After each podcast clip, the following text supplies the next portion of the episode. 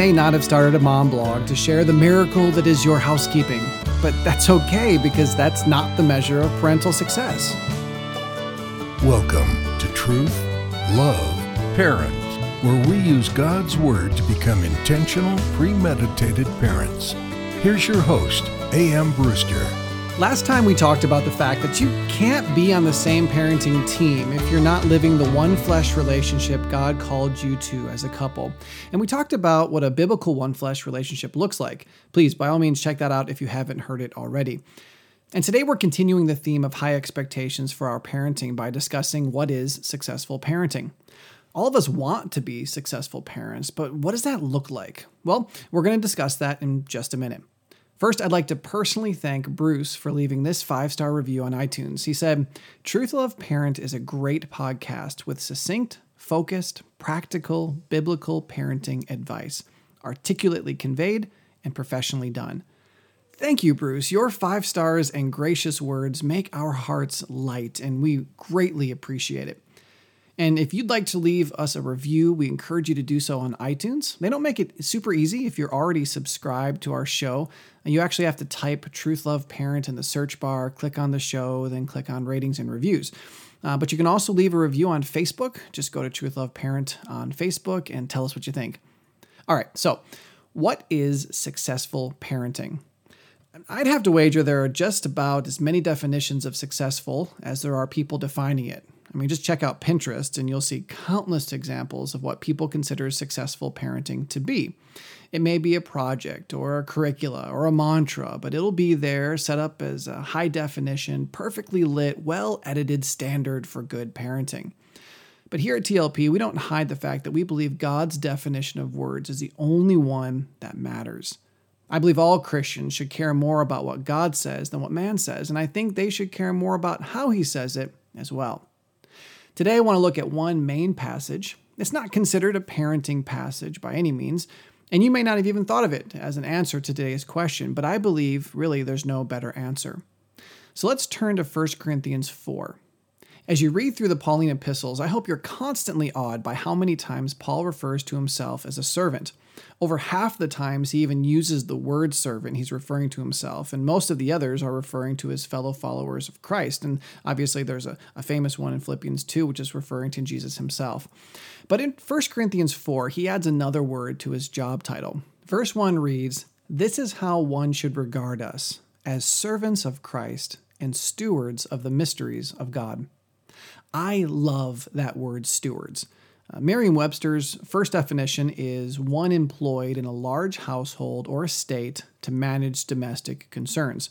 Uh, its fifth definition refers to its position more broadly by saying that a steward is one who actively directs affairs. Here's the idea if you hired someone to live in your home, whose chief responsibility was to facilitate and manage all of the domestic concerns, I imagine you'd have some pretty high standards for them. I mean, we generally have high standards for the domestic concerns of our homes, and most of us aren't even paying anyone to oversee them. When you add the checkbook into the equation, our standards shoot up that much more, and I think that's appropriate.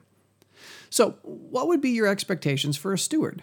How would you judge their success at their job? No doubt there would be some differences in our lists, partially because our homes are different, our domestic concerns are varied, and our personal priorities differ from one another as well.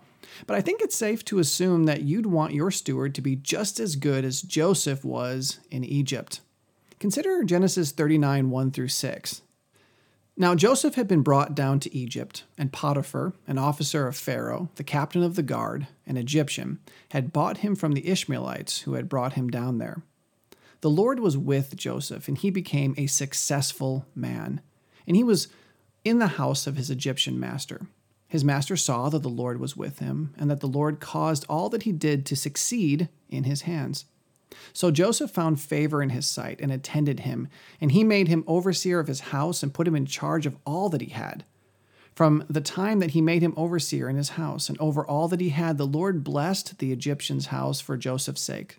The blessing of the Lord was on all that he had, in house and field. And so he, Potiphar, left all that he had in Joseph's charge.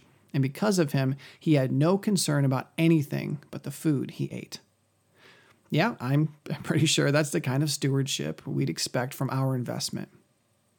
Well, does it come as a surprise that God has high expectations for his stewards as well? Who are his stewards, you ask? Well, all of his children have been tasked with stewarding a number of things. The Bible calls us stewards of God's grace, gifts, truth, faith, and the mysteries of God. In addition, though we may not be specifically referred to as stewards, it's clear from Scripture that Christian parents are stewards of their children. Listen, these kids don't belong to us, they're God's. We've simply been tasked with managing the domestic concerns. And it, don't get me wrong, it's a huge responsibility. But may we be as spectacular parents as Joseph was a household steward. Okay, so back to 1 Corinthians 4.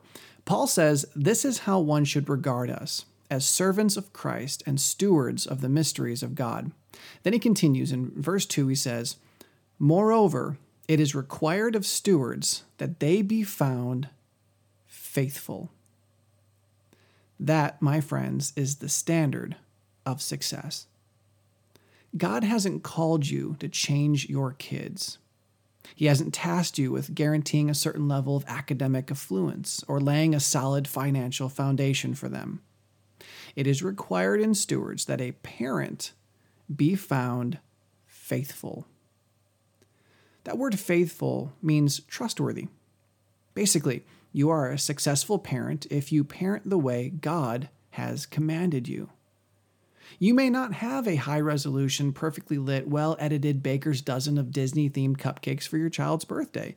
You may not have remembered to post a picture of your child holding a mini chalkboard proclaiming their grade this year. You may not have matched all the paint and decorations in your child's bedroom perfectly because your budget only allows you to have secondhand furniture. And you may not have started a mom blog to share the miracle that is your housekeeping with the internet. But that's okay because that's not the measure of parental success.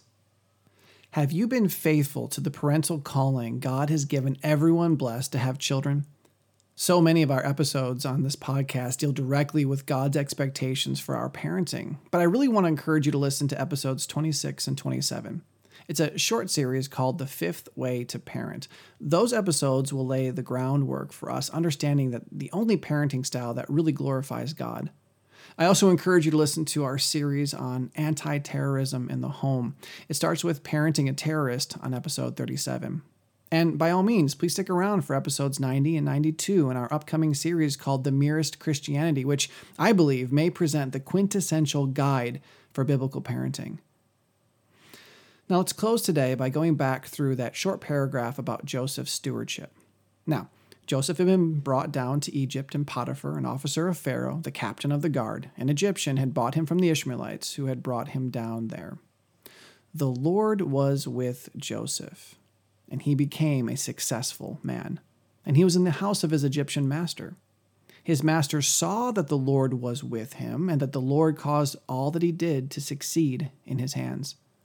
So Joseph found favor in his sight and attended him, and he made him overseer of his house. That's a word for steward, and put him in charge of all that he had.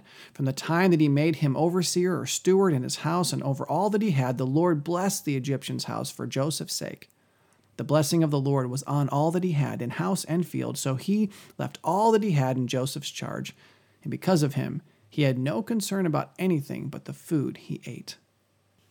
What made Joseph a successful steward? It was one thing and one thing only the Lord was with Joseph. And that's just another way of saying that Joseph was faithful to the Lord.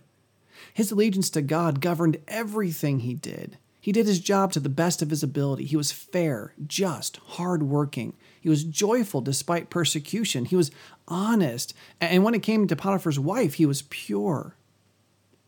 So, what about you? Do you parent the way God has commanded in his word? Do you parent for the reasons God has outlined? Are your goals God's goals? Are your responses a reflection of Christ's? We parents have been called to steward our children, and in order to do that successfully, we must, I need to say that again, we must be faithful to God and His Word. So, are you faithful? Let me ask it this way Does God trust you to parent the way He commands?